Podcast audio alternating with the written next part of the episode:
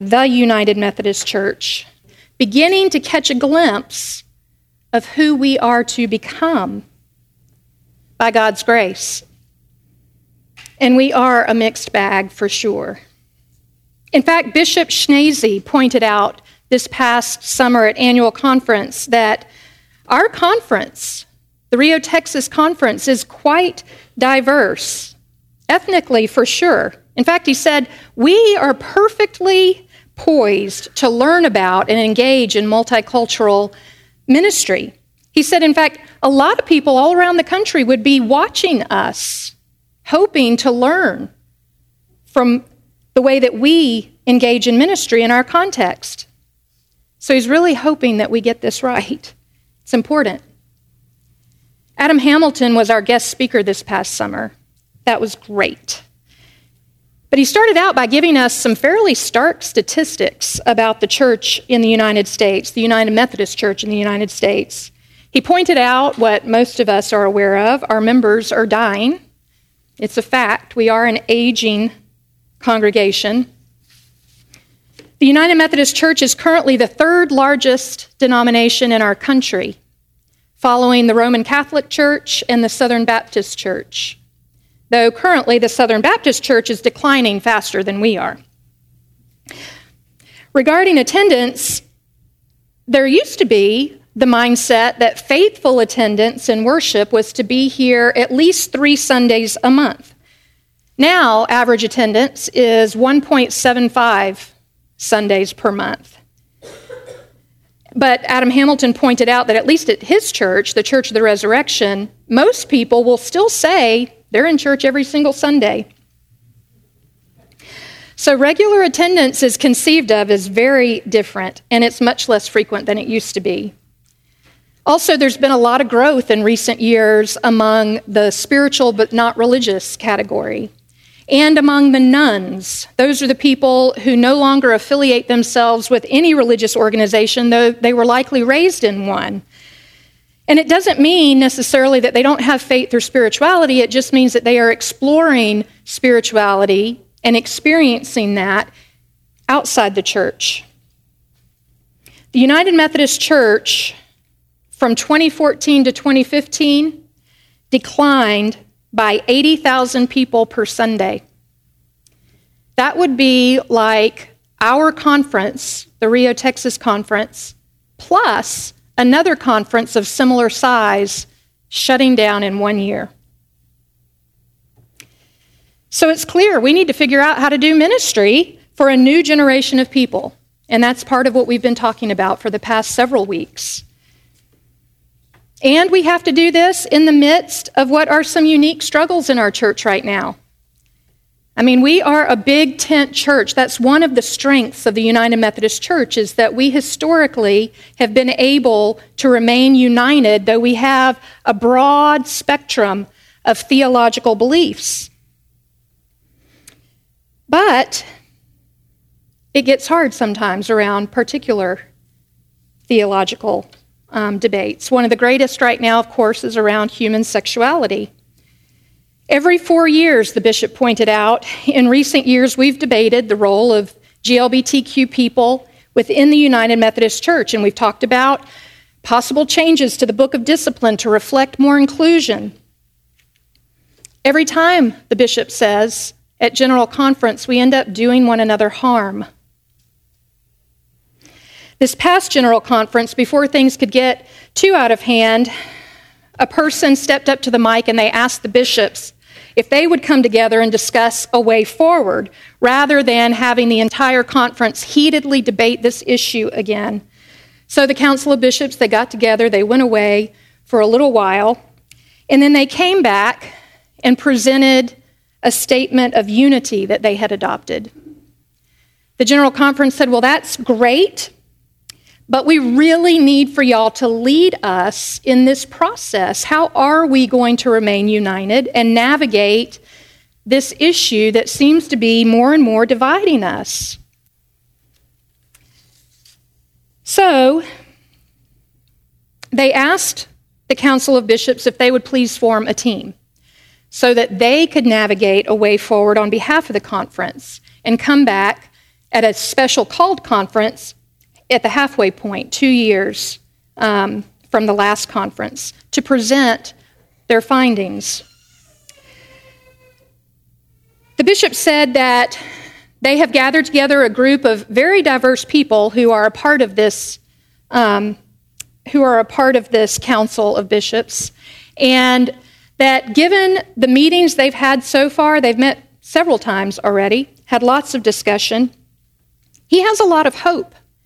Their vision is that they would figure out how to find a way forward that holds in tension the unity that we all desire, um, but also honors the diversity of theological understanding around human sexuality. So in early 2019, there's expected to be a called general conference. Not exactly sure how long that conference will be. In the time that they've been together, they've been learning um, each, about each other, getting to know each other. They've been learning from our history. They've been learning from other denominations. They've been learning from theolo- theologians and pastors and people among the laity and writers on this topic. And at this called conference in 2019, what they envision is presenting a template for what the United Methodist Church needs to address around these divisive issues and what potential changes might need to happen in terms of the way annual conferences are structured, the way apportionments are handled, the ways we do ministry. It keeps in mind, he said, they try to keep very prominently in their minds that people on both sides of this issue come from very deep theological conviction and a passion for Christ. He commented that the commission's task seems overwhelming, but if he he says if it was all up to the people who have been gathered together in this council of bishops, this diverse group of people, if it was all up to them, he said he has great hope because so far they've been working really well together, being very respectful of one another, listening with their hearts open. And he's hoping that it will create an environment where there are where we are able to hold more expressions of the United Methodist Church than we do now. He said he's a little bit discouraged, though, because it seems like outside of this Council of Bishops and the church, more broadly speaking, in the United States, that People on both sides of the issue are already planning the funeral of the United Methodist Church. So he hopes that we, as individual congregations, as local communities of faith, that we would be open, that we would keep our hearts and minds open to what the Holy Spirit can do in and through and among us. Remembering that we are unified because we all belong to Christ. And we are all saints and sinners. Jesus knew this. Jesus knew. He knew that both wheat and weeds grew in the hearts of each of his disciples. Jesus, as he rep- it was reported telling this parable, he was moving toward his own time of trial in the company of a group of disciples whose hearts sprouted both wheat and weeds.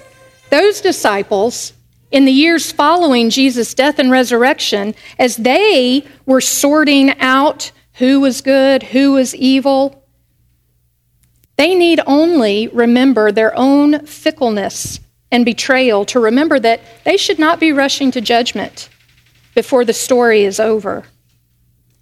And I think we all would do well to remember that all of us, saints and sinners, good and bad, in each one of us. The bottom line is this we are not called to focus on the identity of the enemy. If you read this parable again, you'll notice that there's not a lot of emphasis on who's good, who's bad, who's the wheat, who's the weeds. The emphasis is on how we respond to the reality that wheat and weeds grow up together in the same field. The slave's response is to get in there and yank up all the things that they see as weeds and cast them into the fire. Last week I told you about my granddaddy who planted seven acres worth of garden every single summer.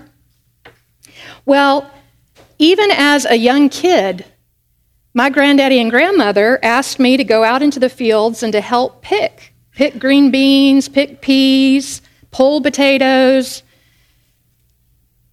But my granddaddy never once asked me to pull weeds.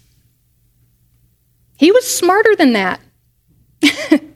he knew that in my zeal and in my ignorance, I was very likely to pull much of what he had hoped would continue to grow. And there were some weeds that even my granddaddy left alone intentionally because they served a good purpose. Some weeds would grow up and provide shade for other plants so they wouldn't get burned up in the sun. The householder's response is that we should wait. We should live with the paradox until God's resolution. It's really hard. I find it to be really hard to wait. I get impatient. I think we all get impatient, and it's really uncomfortable to live in that tension. And so we want to bring things to a head. We want to weed out what we find undesirable. We want to determine who's in and who's out. But instead, we are called by this parable to live into what Theodore Wardlaw, who is the president of Austin Presbyterian Theological Seminary, calls a holy and purposeful ambiguity. A holy and purposeful ambiguity, an ambiguity that is both wise and intentional. It's not our job to determine who's in and who's out. It's not our job to weed out the undesirables, but it's our job to imagine that all belongs to God.